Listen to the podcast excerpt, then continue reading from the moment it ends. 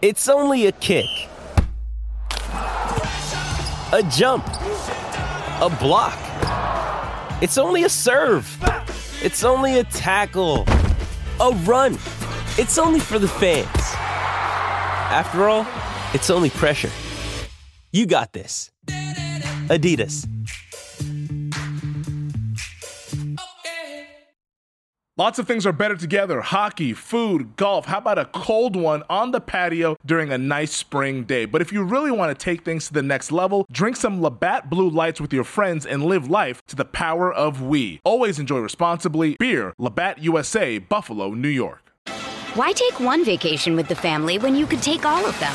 With Royal Caribbean, you don't just go to the beach. You visit a private island and race down the tallest water slide in North America. You don't just go for a road trip. You ATV and zip line through the jungle. You don't just go somewhere new. You rappel down waterfalls and discover ancient temples. Because this isn't just any vacation. This is all the vacations. Come seek the Royal Caribbean. Ships Registry Bahamas. This episode is supported by FX's Clipped, the scandalous story of the 2014 Clippers owner's racist remarks captured on tape and heard around the world. The series charts the tape's impact on a dysfunctional basketball organization striving to win against their reputation as the most cursed team in the league. Starring Laurence Fishburne, Jacki Weaver, Cleopatra Coleman, and Ed O'Neill. FX's Clipped, streaming June 4th, only on Hulu. This is the GM Shuffle. If you go to the poker table and you can't figure out who the pigeon is at the table, mm-hmm. you are, right? so this is a poker game. And if you're dumb enough to give Odell extended years and a lot of money without the assurances that he's going to play at the level that you need him to play at, then you're the pigeon. You're listening to the GM Shuffle with Michael Lombardi, presented by DraftKings and VSIN. Here is Femi Abebefe. Welcome to another edition of the GM Shuffle with Michael Lombardi, presented by DraftKings and. And I'm your host, Femi Abebefe. As always, make sure to subscribe, rate, and review wherever you get your podcasts. Our producer going forward is our buddy Elliot Bauman, who will be uh, taking go. over here as the GM Shuffle producer. Elliot, he is a Indianapolis Colts fan, so uh, it's been a rough season for him, Michael, here, uh, as we expected a lot of things from the Colts. But Elliot's now along for the ride for us, so make sure to find Elliot at Elliot underscore Bauman. That's B A U M A N. Uh, is where you can find him on Twitter. You can tweet all the uh, Indianapolis Colts takes to him. Yeah, and then you know he's going to uncover that ticket that you have for Tua. But Elliot's also a Missouri Tiger fan. Yep. You know, went to the University of Missouri, one of the great schools. Seth Wickersham, uh, Wright Thompson. There's been a lot of great writers come out of there. So, welcome, Elliot. We love to have you. Indianapolis, great town. Uh, as an Indianapolis resident, this I'd like to know, Elliot. What do you consider the best steakhouse in Indianapolis? Ooh, this is it's very much debated for the. Uh, it's a, he, he, said, he says Elmo's is the easy answer. Elmo's is the wrong answer. I mean, Elmo's you only go for the shrimp cocktail and, and get your nose cleared out. But what is the truly best steakhouse? I there's a place called Peterson's, is what I'm I'm told, outside of town a little bit. Is that true? I think we're still investigating to see what's true. But Elliot's shaking his head back there. He said he's going to go with Elmo's. He's a guy that he loves the the mainstream Oh, steakhouse that everybody talks about. I've never been to Indianapolis. I know about Elmo's. That's how popular Elmo's is. But uh, maybe one day. is great Super Bowl there, Femi. Even though the Yep. Patriots lost, it, it's Mm-hmm. a great town because you can walk around it. And you know, when we first went there in '85, I think, or '86, I think it was '86 was the first year there. The combine came. The town was just really small, and now it's kind of the downtown area is electric. It, it's got so many great restaurants. It's it's a fun downtown. It really is. Great arena where the Pacers play. Tremendous mm-hmm. arena there, and you know, obviously the the dome is is great, and just the the the vibe of the downtown because of of that that stadium. And what one thing about it is, even though the combine's there, I mean, there's more events going on down there than I've ever seen. There's the, I mean, you know, there's the. The twirling championship. You go from the twirling championship with little seven and eight, nine year old girls to the waste management uh, product showing of all the you know the sewer rece- sewer things and tr- how to handle waste management. I'm all in one day. I mean, it's it's really kind of remarkable. Yeah, it's crazy. We'll have to maybe one year, maybe this, up, this upcoming year, we'll take the GM Shuffle pod on the road, maybe to cover the NFL Combine. That'd be a lot of fun. we Great. did Yeah, we like should do it. We should definitely look into that. Um, but let's get this going here on the pod, and we'll stay in the AFC South or our Elliot, uh, our producer, is always uh, keeping a keen eye on. The Tennessee Titans, Michael, they kind of shocked the football world. At least in my opinion, they shocked the football world, firing general manager Jon Robinson after seven seasons. Robinson was 66 and 43. His record while he was the GM of the Titans. They were they're in line right now to be a third straight AFC South Division winner here. Um, why do you think they made this decision here uh, late in the season? Well, I think you got to, you know, first of all, they he just got he and Vrabel just got extensions right after their mm-hmm. season last year, and so if he was going to get fired for bad drafts, which he's had a few of them, right? I mean, he's had a few bad drafts and a, and a few bad trades, like all of us have. So uh, but he made a great decision to hire Vrabel. So you've got to give him credit for that. But if he were going to get fired for bad drafts, he would have never got a contract extension. To me, this is all about that plane ride coming back from Green Bay. Mm. So there is no alcohol allowed on planes by league regulations. Okay. Even though I've been on team planes where, you know, there has been alcohol on it and, and the general manager that was, or the, the, the the guy who was in charge of the plane was drinking out of you know drinking Coors Light like there was no tomorrow. You know, uh, I won't mention who the punter was, but anyway, that's mm-hmm. another story. But uh, with no regard, so uh, th- there's no alcohol in planes leaving home. I mean, and, and it makes sense, right? Because a you don't want the players to to get into trouble when they get in their cars, and B you, you don't want to create a problem on the plane. So when when Todd Downing got got a DUI that alerted the NFL that what was going on because they didn't drive from Green Bay back to, to, to Nashville. They flew. So they didn't hit any bars along the way, right? So there had to be, just by assumption, there had to be alcohol on that plane. And if Jon Robinson is the head of the corporation and he's in charge of all things Tennessee Titans off the field, uh, this lays at his lap. I think that's mm-hmm. one thing. I think the other thing that causes this consternation is simply this you can't embarrass your head coach. So Mike Vrabel, two days before the draft, says we're not trading AJ Brown. He's going to be on the team. Yeah. And then they trade AJ Brown. And if you go back and listen to the to the interview with Vrabel, I mean Vrabel was pissed, polite, political, but it bothered the hell out of him because he was embarrassed. He got embarrassed. He got embarrassed, and it showed that there really wasn't alignment within their corporation. Because if if you and I are running a team, we and and we're talking about trading AJ Brown, we're either in agreement not to or we're in agreement to. Like it can't be I'm trading him, I don't care what you think. And and the value that they ended up getting back, I don't think was enough, B, A, and B, it wouldn't have cost that much more to get him to sign him. Mm-hmm. So I think those two things and the fact that Vrabel's winning with a really bad roster that Robinson has to be accountable for. Yeah, there's some good players in there. Obviously, drafting Derrick Henry gets Jeffrey Simmons. He takes a chance on him on an injury, but there's too many Caleb Farleys. There's too many Isaiah Wilsons. There's too many of these guys that aren't, and the team isn't talented enough. And I think at some point, the combination of those two events, not the drafting, is why Jon's not there. You know, that's really interesting. That the I didn't even put the Todd Downing thing into perspective on thinking about why he was dismissed and parted ways with the Tennessee Titans, but also on the AJ Brown situation because I we all remember the, the the war room shot of the Tennessee Titans that draft night. Mike Vrabel didn't look like he was too happy after they made that trade. Then they selected Treylon Burks out of Arkansas. Do you think it's just a coincidence that this happened after the Eagles game when they saw AJ Brown up close and personal? No, and he went off for two touchdowns and 100 plus yards. I think to me, it's easy for you to draw that straight line, but I think this has been in the works. And I think because we haven't heard what the NFL investigation is, we haven't heard the outcome. We know that the, that the Tennessee Titans know what that investigation is, right? Mm-hmm. And so eh, I don't think I, I think they're they're there are kind of similar, but they're not. I, I think that the AJ Brown was a residual effect of it, and then he goes off. But I think this has a lot to do with the, the alcohol consumption on that airplane. And it just couldn't have been Todd Downing, right? Yeah. Like, okay, he got the DUI, but there was more. And if you're allowing that to happen and you're in charge of the program, that that's a fireable offense. That's a fireable offense. Now, that's this is all speculation on my part, but to me, it makes no sense to fire Jon for bad drafts, for bad general managing when you you just gave him an extension. Mm-hmm. And so I, I think that's what it has to do with. And once this report comes out, if the league ever releases it, or we find out that the that the Titans have been have had a forfeit a second round draft pick or got fined two million dollars, whatever it is, that responsibility ultimately lays at the feet of the general manager because he does have that authority in that building. Again, you know, we all have titles of general managers, right? I think mm-hmm. fans don't understand this. We all have titles of general manager but not all general managers carry the same political capital or the same power, right? Jon Robinson has a lot of power in Tennessee. I was a general manager in Cleveland. You know, Joe Banner was the president. He had all the power. He made all the decisions. It was in his contract, and I accepted that, and I'm fine. I was fine with it to get into the league. I understand that.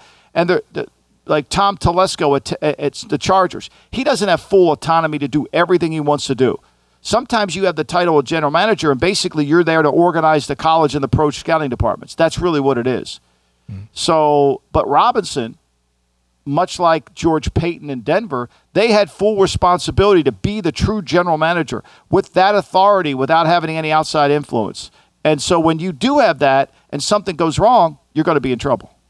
Uh, last thing on this before we move on here, because I'm sure there's some fans saying that doesn't some of this fall at the feet of Mike Vrabel? Who's the head coach, and Todd Downing, as the offensive coordinator, would report directly to Mike Vrabel. Do you think that Vrabel should be punished or, or any sort of fine in any sort of way here because of what happened on that well, plane?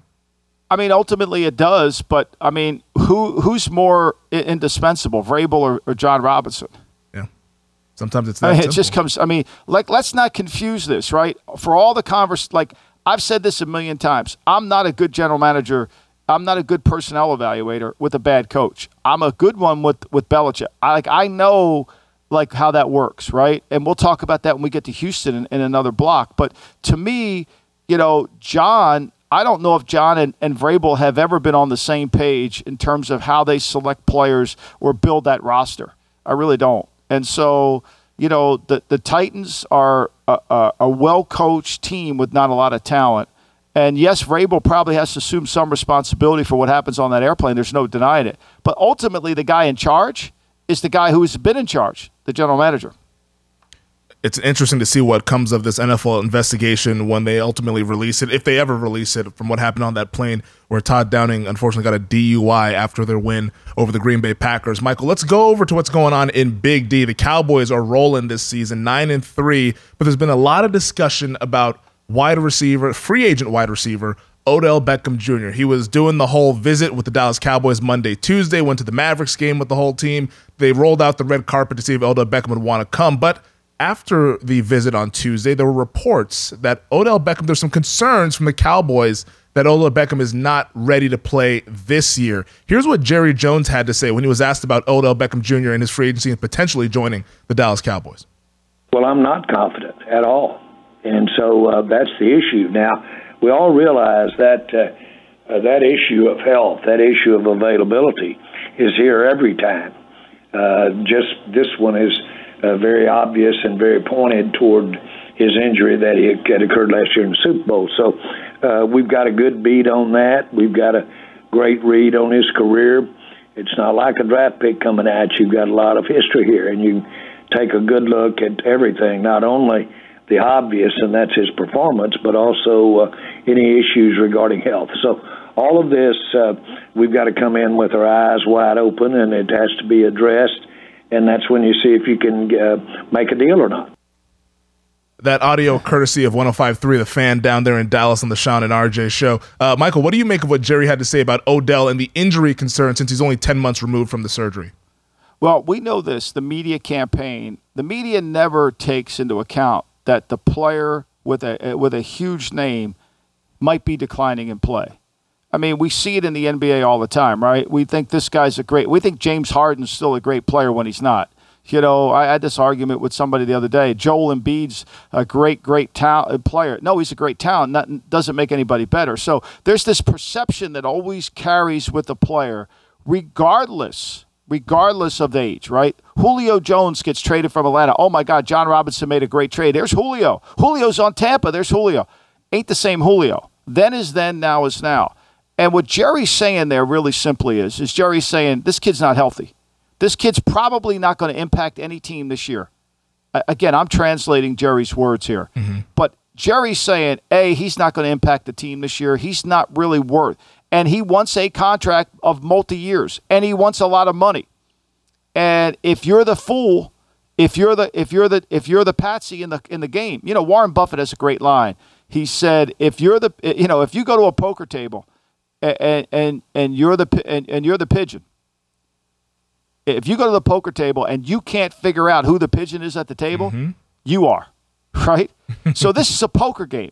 And if you're dumb enough to give Odell extended years and a lot of money without the assurances that he's going to play at the level that you need him to play at, then you're the pigeon. Then it's the most dumb thing you could possibly do. And if his agent can buffalo these teams into doing that out of desperation, then God bless him. But this is where it separates the NFL. The doctors control this. Mm-hmm. And so the doctors will say, hey, Odell's healthy, but he's really not 100%. Why won't Odell work out for anybody? Because he doesn't want anybody to see he's lost juice. He doesn't have the same power in his lower body. He doesn't want he doesn't want anybody to get up close and personal to where he is. He's a name, he's a brand. But that brand and name don't translate into the same level of play.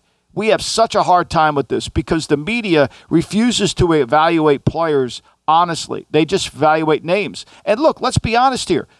Odell gets clicks. So when the worldwide leader covers Odell, it's more clicks. People want to know what's going on. But Odell's not the same player. Odell's not the same player. I think Odell's camp, it's like they're trying to sell a movie trailer without letting you actually see the movie. Exactly. exactly, Femi. That's a great point. I mean, and if you're the pigeon in the poker table, then you're going to get played. But if you understand that, you can't do that. You can't play that way. Mm-hmm. And so this is about this isn't about we add Odell to our team. You know, this is about can Odell help our team? And the answer to that is probably not because he's injury. That knee coming off of two ACL surgeries. What do you think the chances that he plays at a high level within the next six months? Probably not very well. Could he do it in a year? Maybe. Maybe. Mm-hmm. And that's as a Cowboys fan, I've always been wondering. I'm like, okay, we're having this discussion, but when could he actually play? Because I think we're just disregarding that this guy tore his ACL the day before Valentine's Day. That's when the Super Bowl was. This is 10 months. I think Adrian Peterson has everybody kind of confused as to what the normal rehab time is for an ACL injury just because he was remarkable and had an MVP season like nine months after tearing his ACL. But Odell tore it on February 13th. He still needs a lot of time, and I don't see why how he would be impactful for any team, whether it's the Giants or the Bills or the Dallas Cowboys, the three teams that he visited with here. So uh, it doesn't it doesn't really make sense to bring him in, honestly. And, and even if he was able to play, uh, trying to implement a guy in the playoffs who you haven't had any sort of reps with seems like a bad idea. I mean, it's just you're just wasted reps. I mean, you're better off bringing James Washington back. He was in camp for you. At least he's going to be healthy and can run. He's young. I mean, I, it, you know, it's great to add a name, but how many times do you add a name to your team that doesn't fulfill the name? You know, mm-hmm. I mean, look, the, the, the the Eagles traded for Robert Quinn. Great. Oh my God, they got a great pass rusher. Now he's on IR. He's hurt. Obviously, Robert Quinn's not the same Robert Quinn that had 18, 17 and a half sacks last year.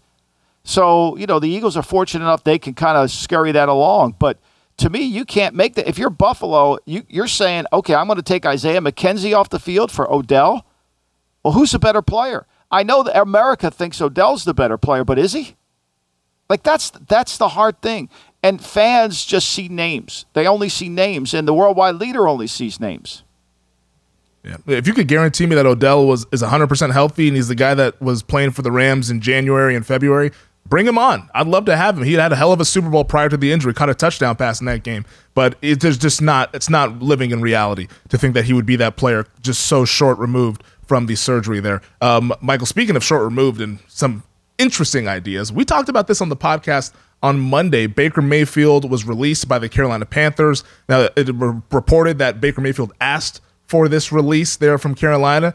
We didn't think that he would make his way through waivers, or we didn't think that he would be claimed on waivers, but to our surprise, the Los Angeles Rams went ahead and put in a claim for Mayfield to be their quarterback. Now there's the report that's come out that John Wolford, dealing with the neck injury, there's a chance, Michael, that after just three days of being on the team, that Baker Mayfield could start for the LA Rams tonight. We'll get into that game in full coming up in this next segment. But what did you make of the Rams picking up Baker Mayfield here uh, through the waiver wire? Well, it tells you John Wolford's not healthy, and John Wolford's a little guy, and this is how desperate the. I mean, they know that if they put Bryce Perkins out there, they have no chance to win. So they rather play somebody who's played in a game and just cut the playlist down to ten plays. Let's say. I think it's going to be really challenging. I mean, the fact that th- that that stadium will be filled with Raider fans and Baker will be playing a road game. Look, Baker didn't play well. I mean, let's just put that out there. Again, this is a named player that didn't play well. If Baker would have played well, Matt Rhule wouldn't be at Nebraska right now. You know, that's uh, that's fair to say, right? And mm-hmm. maybe that's Matt Rhule's fault. Maybe it's Ben McAdoo's fault. I don't know. But but I watched all the games and Baker was very very disappointing. And for the Rams, to me, the million three is you're basically saying we're going to look at you, Baker. There's a probably a good chance. I would say better than seventy percent that Matt Stafford doesn't play next year. How do I know Ooh. that? It's just it's just I, I have a sense of that, right? Okay. I think his I think he's beaten up, his body's tore down, and I think there's more to life than just coming back. And so if he doesn't come back, right? If he doesn't come back, then where are the Rams? They don't have any draft picks. They have no capital. You think Aaron Donald wants to play on a team with no quarterback? So I think what the Rams are saying is we'll take the million three this year and we'll evaluate Baker to see if maybe, maybe he could be our guy for next season. Because let's face it, based on the way Baker played this year, there's no team who's going to give him a starting job. He's looking at a minimum salary contract next year at best, based on the way he played this year. So they get a chance to see him. If they put him in the game tonight, I mean, like it's going to be bootlegs and nakeds. It's what it's going to be the whole game. Mm-hmm. It's that's what it was with Wolford. I mean, it's going to be straight bootlegs and nakeds, and he's going to have. A, I would have think it's be a hard time for him to execute. And look, the Raiders' defense aren't isn't great, so maybe they can make some. But this Ram offensive line isn't good either. So to me, I I, I would just say this is a look see. If he plays tonight, it, you know it's a short playlist you kind of dropped a bombshell there with the Matthew Stafford. Now, I know you're not reporting this saying that this is 100% going to happen. You said that you have a hunch that there's a 70% chance that Stafford does well, not come more, back next year. Yeah. It's more than a hunch. It's talking okay. to a lot of people in the league that tell me that, you know, that maybe Stafford just his body is breaking down. And I think huh. with his wife Kelly having gone through what she went through, I mean, where do we want to go with this? Uh, the kid's such a great competitor and he's so tough. I mean, they had to put him on IR because he probably would have wanted to keep playing. But what more does he have to play for? You know, and where's this team going? I mean, let's be honest here. Again, name Matthew Stafford didn't play well this year. He he was a top ten quarterback last year for the Rams. He was far from that this year. Was it his fault? I don't think so. I mean, the line was bad. They didn't have another receiver. I mean, a lot of things went into this. But I mean, does he come back? I, I don't know. I mean, he's made enough money in his career. I can't mm-hmm. speak for him, but I think his body's breaking down.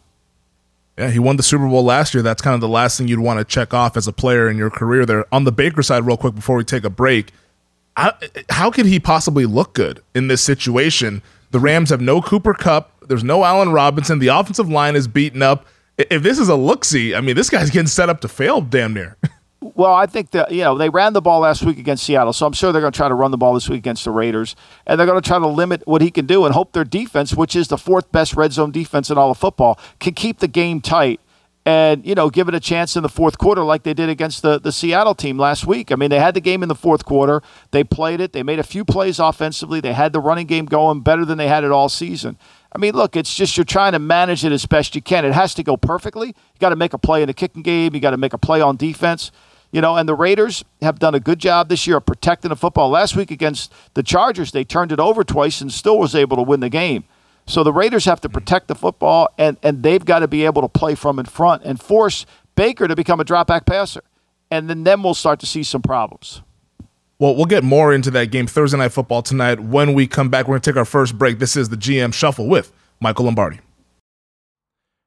All right, anytime you're on the golf course, you always hear the phrase hit it long and hit it straight. Well, as somebody who's a novice to the game of golf, a new person, I wanted to make sure I had the best equipment possible. So, as a novice golfer, I went and hit up our friends over at PXG because they have an all new driver called the Black Ops. I mean, my man Chris over in Henderson has hooked me up with a phenomenal driver that's built to my game, my new game that doesn't really do much of anything on the course, but it has what I need in terms of the club head speed and the kind of grip that I need to go out there and be the best to my ability. I mean, this is music to ears to any golfer, whether you're a novice like myself or if you've been playing the game for decades. The PXG Black Ops Driver is a breakthrough in driver technology. It's a complete and total victory in golf club engineering, unlike anything you've ever seen before. Black Ops drivers are adjustable to deliver a combined MOI of 10,000 plus for unreal forgiveness. That's just ridiculously high. So, what you got to do,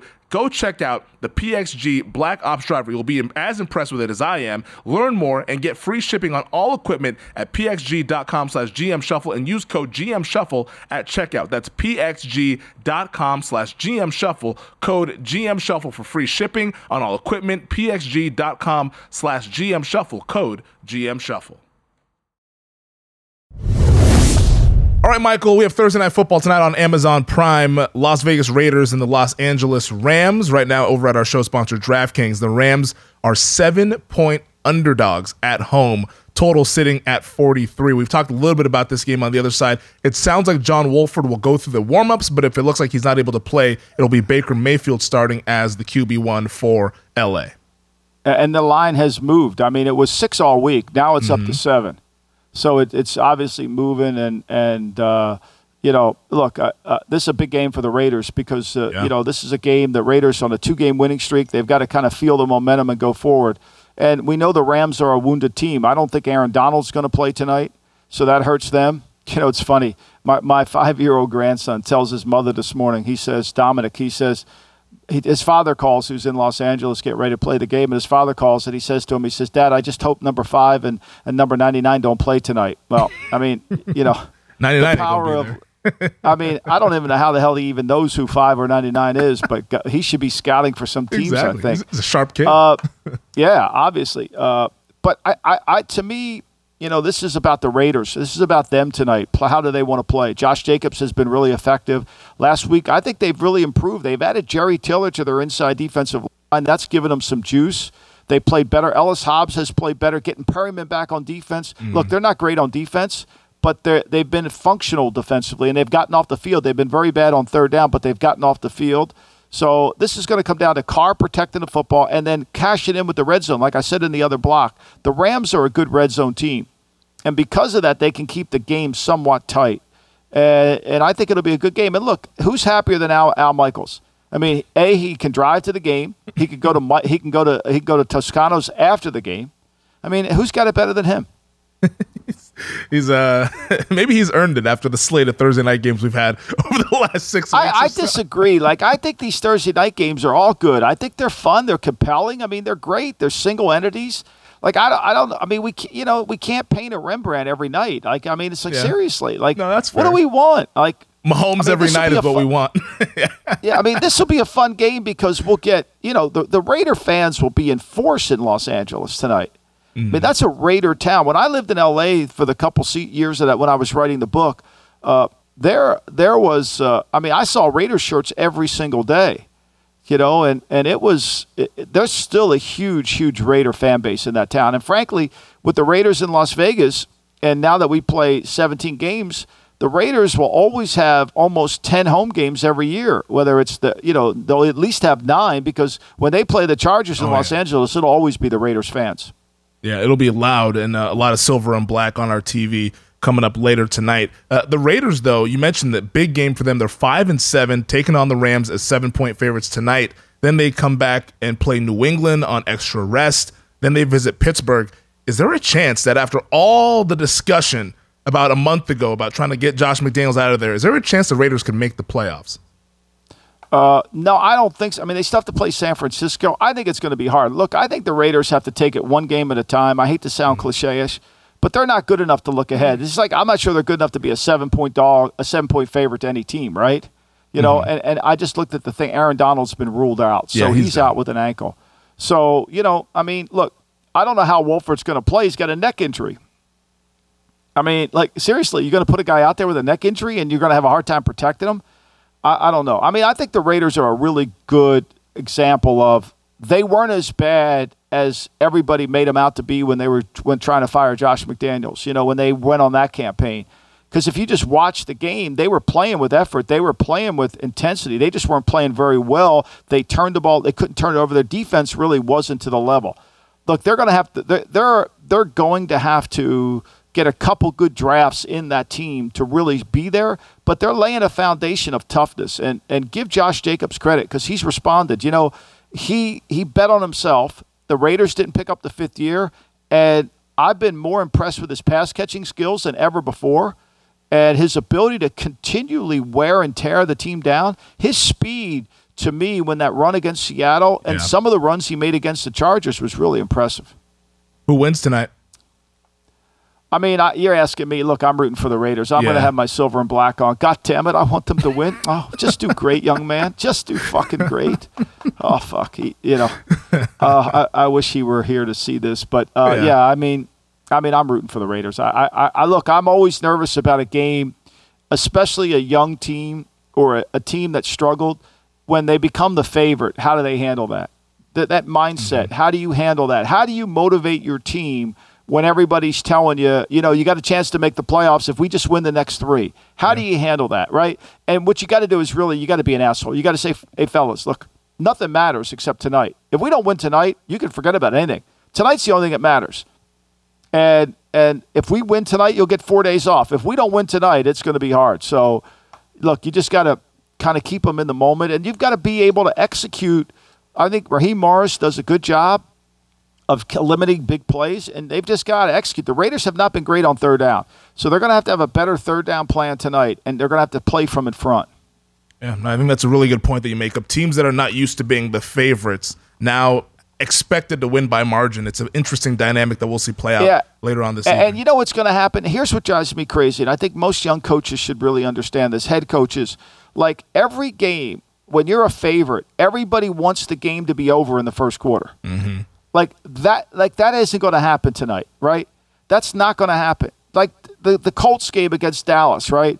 Dallas got behind what ten nothing in that game, right? And then they end up winning by a fortune. So, like, what you have to do is get your team prepared for. You got to. We got to play 60 minutes. We're going to win this game in the last eight minutes of the fourth quarter. That's where we're going to win the game. Like, we're going to keep fighting. But this note, the media is driving into them that the game's going to be over in eight minutes to go in the first quarter. That's never the case. Yeah. The, the Rams have paid professionals on their team as well, even though they're struggling this season. Michael, let's take another break. On the other side, we'll get to fixing the Houston Texans and also some breaking news in the NFL. The NBA playoffs are heating up, and so is the action at DraftKings Sportsbook, an official sports betting partner of the NBA. With same game parlays, live betting, odds boosts, and so much more, don't miss out as the NBA postseason winds down. I mean, the second round of the playoffs have been absolutely phenomenal, and if you really like a team, you can bet on them for the futures markets, maybe some conference finals MVPs as the conference finals approach, or how about NBA Finals MVP? And if you're new to DraftKings, you gotta check this out. New customers bet five bucks to get 150 in bonus bets instantly. Download the DraftKings Sportsbook app now and use code SHUFFLE. That's code SHUFFLE for new customers to get 150 in bonus bets when you bet just five bucks only on DraftKings. The crown is yours. Gambling problem? Call 1 800 Gambler or in West Virginia, visit www.1800Gambler.net. In New York, call 8778 HOPE NY or text HOPE NY 467 369. In Connecticut, help is available for problem gambling. Call 888 789 7777 or visit ccpg.org. Please play responsibly on behalf of Boot Hill Casino and Resort in Kansas. 21 plus age varies by jurisdiction, void in Ontario. Bonus bets expire 168 hours after issuance. See dkng.com slash bball for eligibility and deposit restrictions, terms, and responsible gaming resources. All right, Michael, before we get to the Houston Texans, we got some breaking news from around the NFL. NFL Network's Ian Rapoport tweeting out moments ago that the Falcons are looking to the future, making a QB switch to rookie Desmond Ridder as their starter. Your reaction to now Marcus Mariota going to the bench, coming out of the bye, and it'll be Ridder going forward to end this season.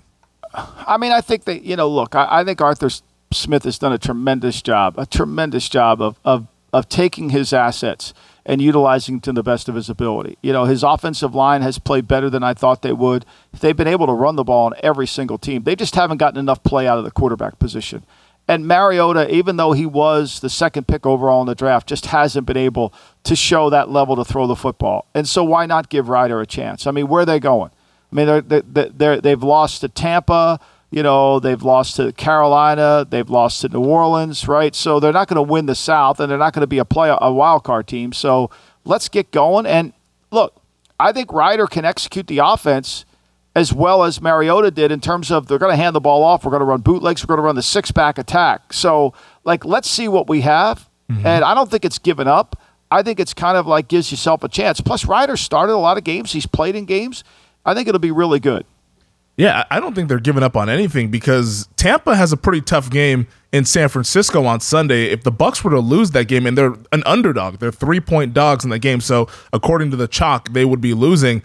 Atlanta's only a game back in that division. Now that division's been atrocious, but they're still squarely in the thick of that division race and could be hosting a playoff game, which sounds crazy. But uh, I think it'll be interesting to see how Ridder does as a rookie. He showed some flashes in the preseason, um, but it's they're going to him now with the season kind of being on the line a third round pick out of Cincinnati. He was on that Bearcats team that made the CFP last year, the first group of five team to do that. So he's got a lot of playing experience at the collegiate level. Now we'll see what he does here uh, in the NFL. Right now, the Falcons on a bye, but then next week they will be back at it once again there. Uh, but Michael, the Houston Texans, I know you wanted to get to this team here, this organization, 110 and 1 right now, the regular season. They're taking on the Dallas Cowboys coming up on Sunday as 16 and a half point underdogs.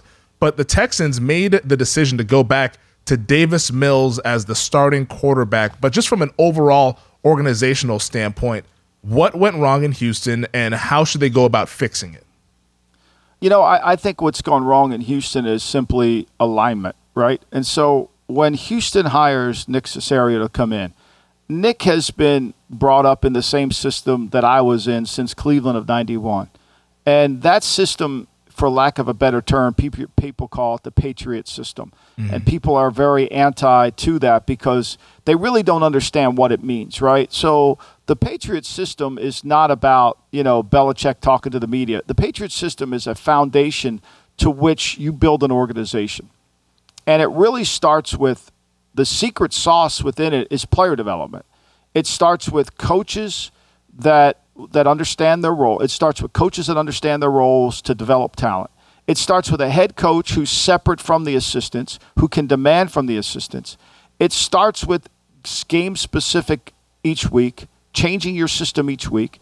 It starts with players that are adaptable, that love football, that are that have multidimensional skills.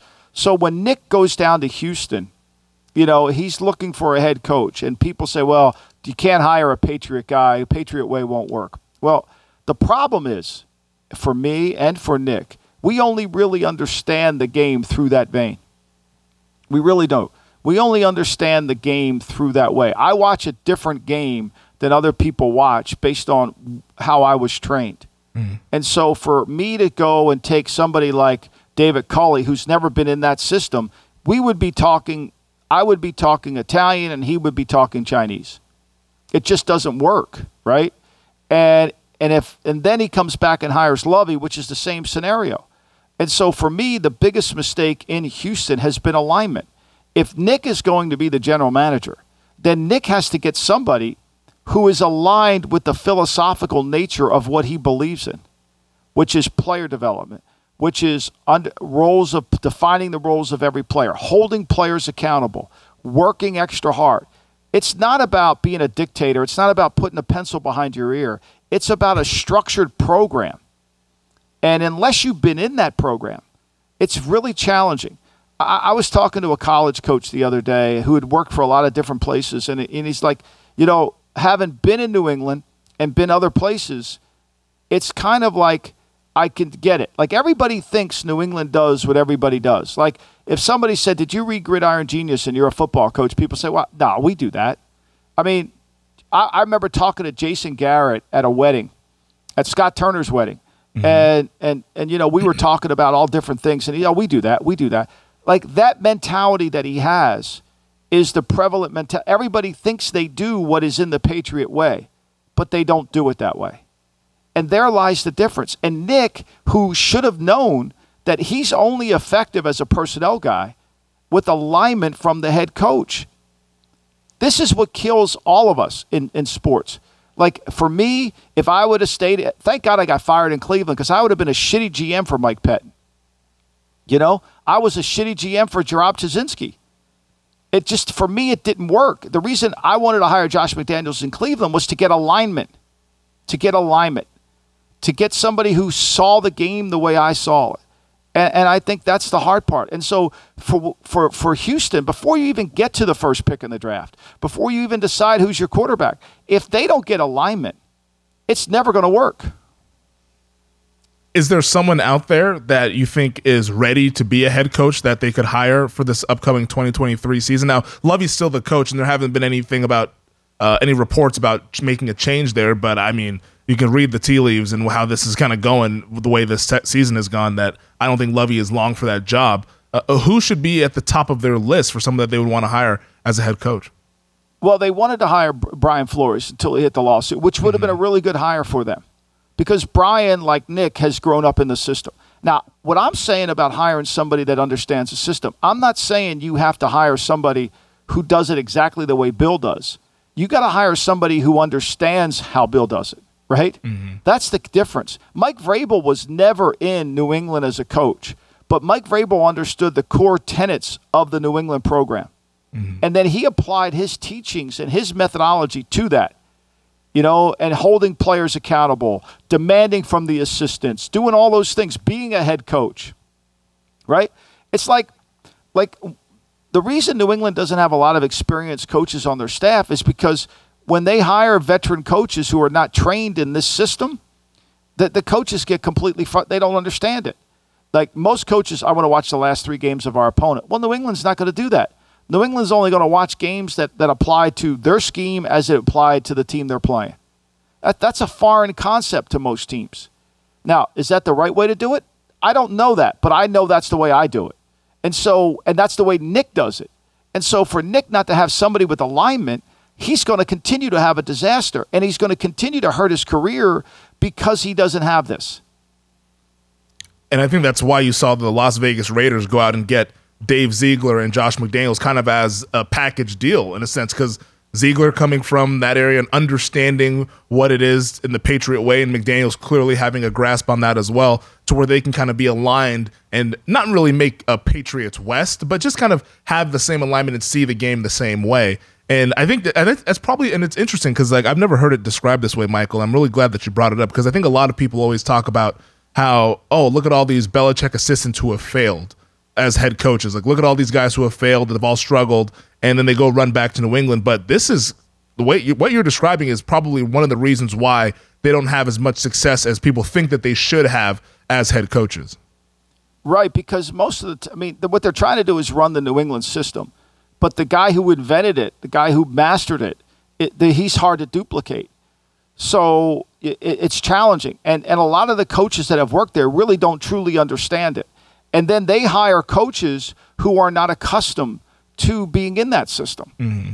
Like they're not accustomed to that. And so they, they, there's a lot of resentment. There's a lot, oh, I don't know. I don't have any say here. You know, most coaches on most teams – you know, the running back coach of the, let's say, the Carolina Panthers, he wants to be able to pick who the players are. Well, that's not the way it is in the New England system. He'll have a say, he'll have a voice, but he's not controlling the talent on the team. And for some coaches, that really becomes a problem, which is fine. And so it's hard to get everybody to see it the same way you see it, you know. And so it's very challenging. When Scott Pioli went to Kansas City, he hired Todd Haley. Todd Haley doesn't see it. Todd Haley didn't get it. You know, it, it's challenging. It's challenging to find somebody that can get that and, and is willing to do it within their own way. I mean, when Matt Patricia went to Detroit, Matt thought he knows it, but Matt really didn't know it. Matt was part of it. He couldn't master it. And Bob Quinn, who was his general manager, truly didn't understand how, what the mechanisms were to how to develop it. And, and so it's, it, it takes a organizational structure and, and it's hard to find. And it's hard to find that specific guy to do it. You know, Nick would have been better off taking a college coach and training him into how he wanted him mm-hmm. and being that kind of than he is hiring a veteran guy. Because, I mean, it makes no sense. You hire Lovie, who runs covered Tampa 2, and Nick, that, that's not part of anything that they do. Lovie's going to play Tampa 2 this week. He's going to play it next week. He's going to play it the week after. Yeah. Whereas in the, the New England system, we may play Tampa 2 this week, but we may play zero blitz the next.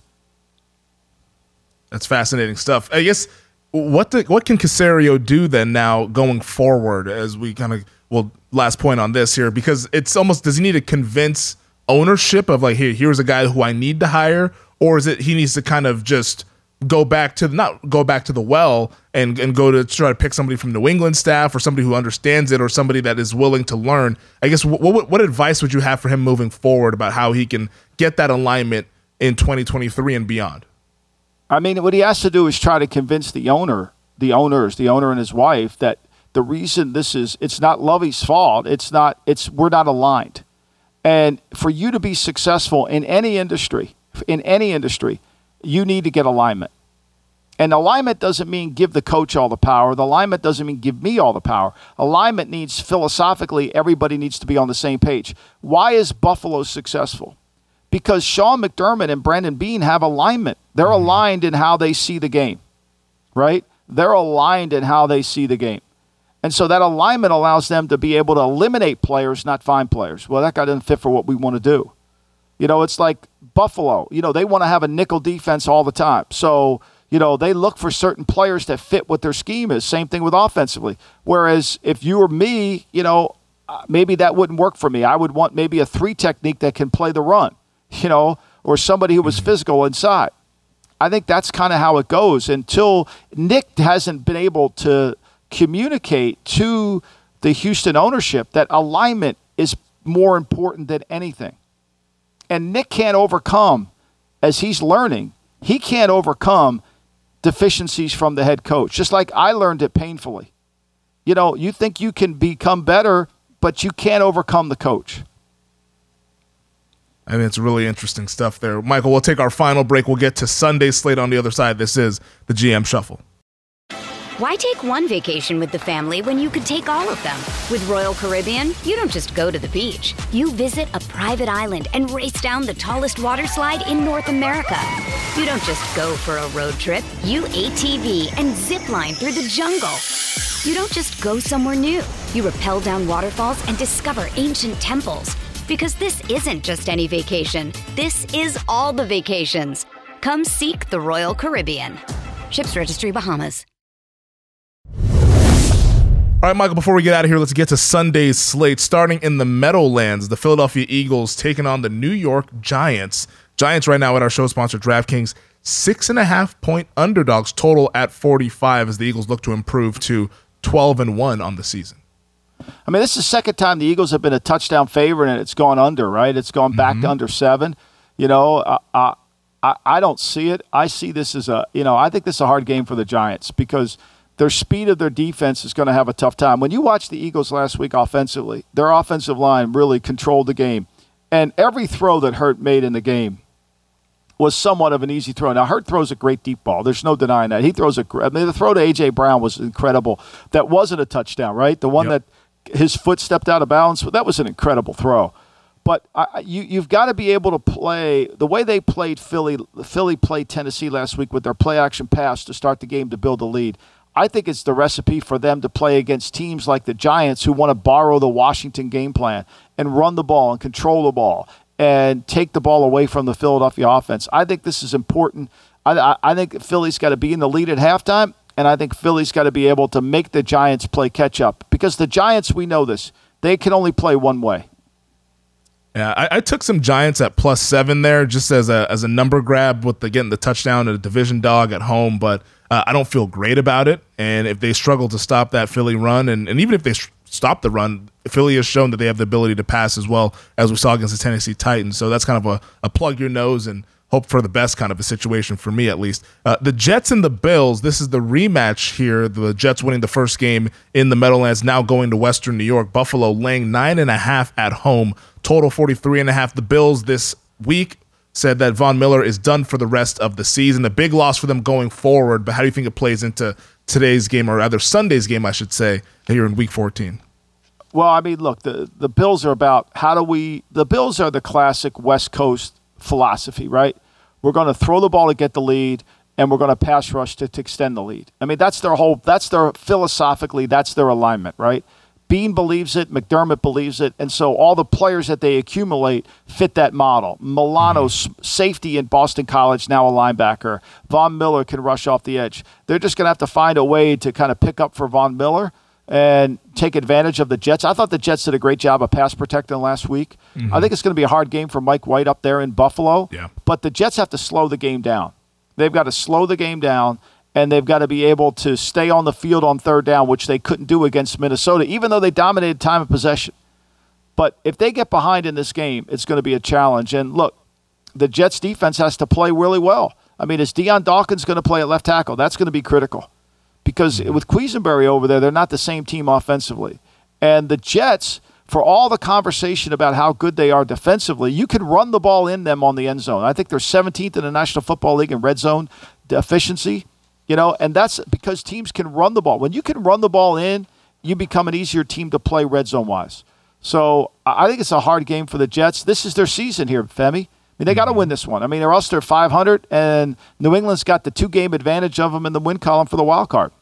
Yeah, this is a massive game for the New York Jets. Mike White, uh, he played well last week, all things considered, but I think this is a step up in competition going up against Buffalo. Speaking of those Vikings, they will be heading to Detroit this weekend to face the Lions, and this is the one that has the betting space kind of buzzing because you see the 10 and 2 Minnesota Vikings versus the 5 and 7 Detroit Lions.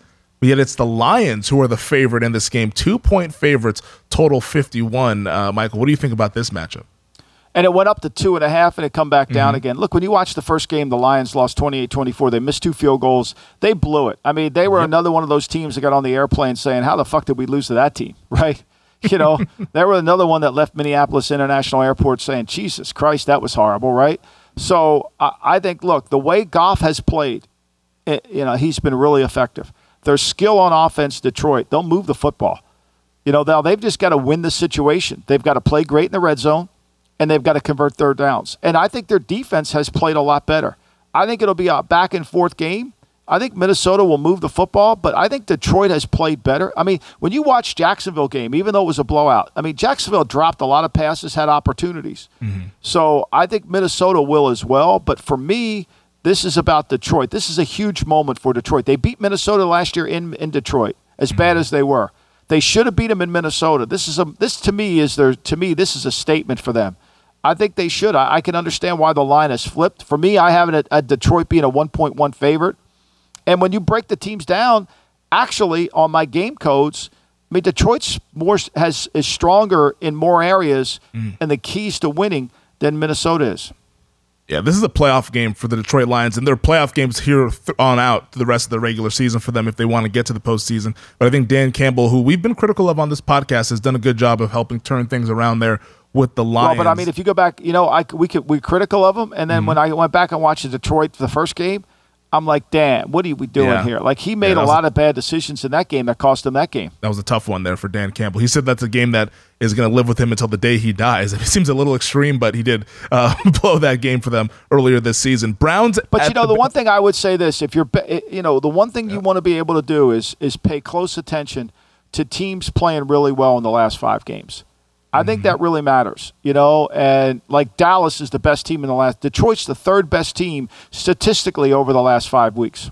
Wow, they've been good, and they would be riding a five-game win streak if not for the issue that they had against the Buffalo Bills on Thanksgiving. Uh, if it were not for Dan Campbell, yeah, once again for Dan Campbell. Browns at the Bengals. I'm sure you Cincinnati. got you got a Dan Campbell Coach of the Year ticket too. You're hitting there with that Tua ticket, don't you? You probably I, I, have a Dan Campbell. I know you have a secret Dan Campbell you know ticket what? too. It's not so secret, Michael. I went ahead and bet it earlier this week. 200 to 1. I knew it. See?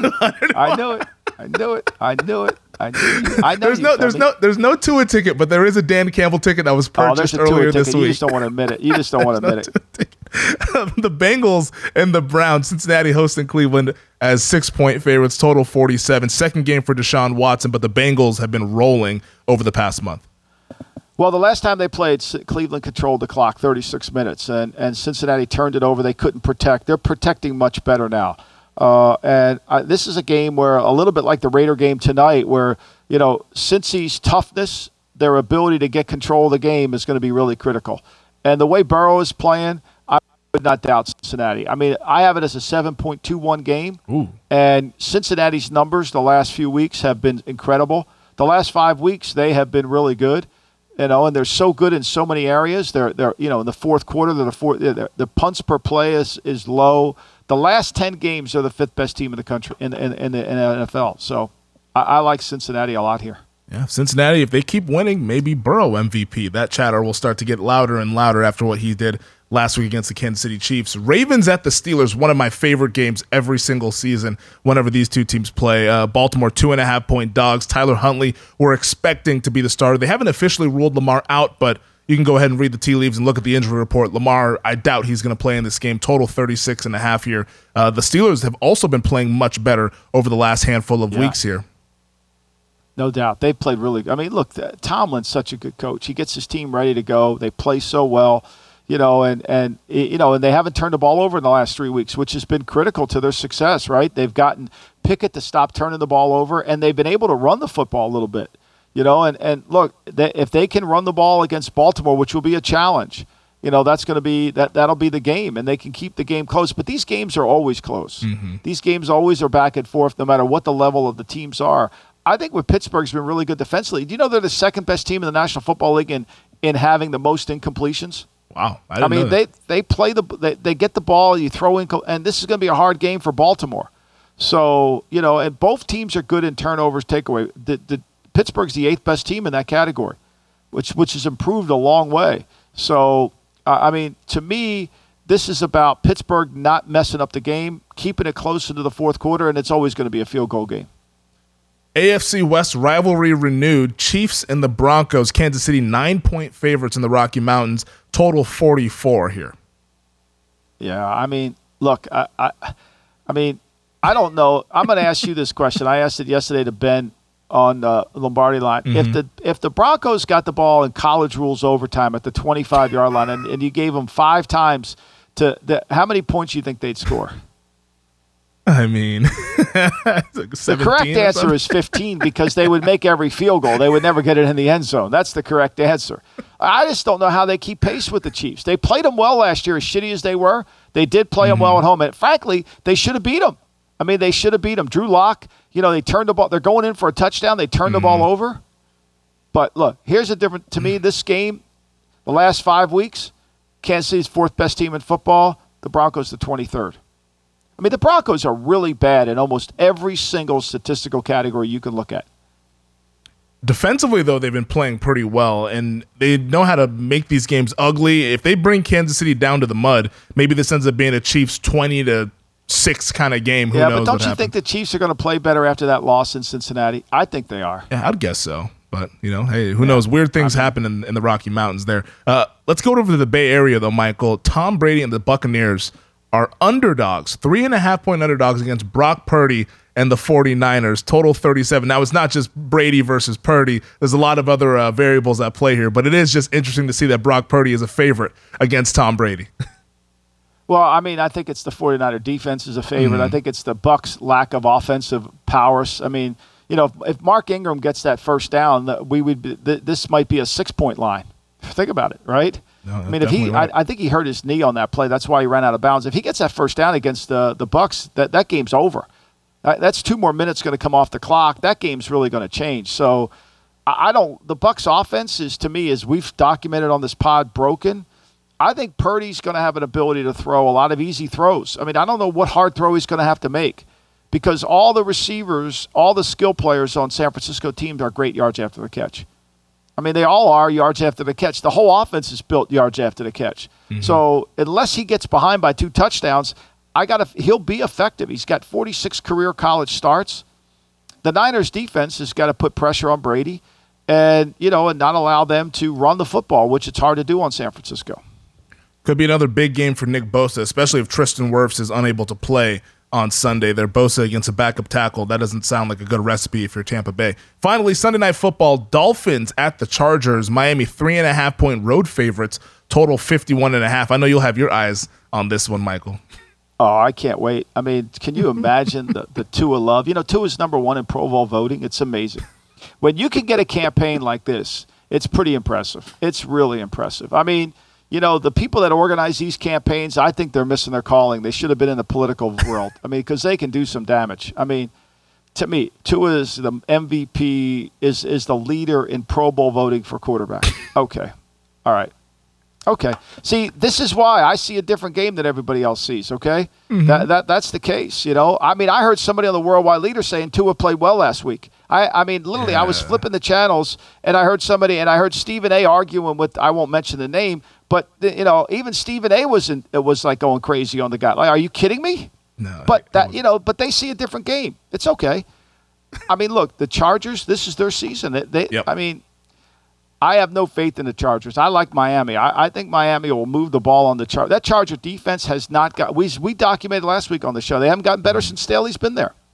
Yeah, I like Miami too in this game. I don't see how they stop them, whether it's throwing or passing. Miami's defense is suspect as well, so maybe we'll see a lot of points. The total is indicating that we will with 51 and a half, but I think the Dolphins will will win this game. And uh, three and a half, yeah, wouldn't really want to lay that, but I think Miami has a good chance to cover on Sunday night. All right, well, that does it for us this week on the podcast, Michael. Should be a fun week 14 I love this learning season. that you got Dan Campbell two hundred to one. I love that. Two hundred to I- I one. It, it was. I, I purchased it just this week. It was, it was like, hey, you know It what? just shows you how how little you listen to me when you vote for when you take that ticket out.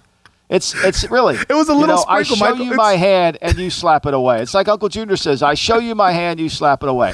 Betting Dan Campbell when you do a podcast with me is so disrespectful. It's so disrespectful. That's why you hid the Tua ticket. There's but no I get it. I ticket. understand. I'm It's not all, afraid. I know. I know. It's all the number for you, Femi. I know it's. It's- uh, you're a classic. I, I just took the number. It's, it's a juicy price, man. Two hundred to one. They, they have a Took favor- the number. Favorable schedule. I love that. took the number. I just took the number. I just took the number.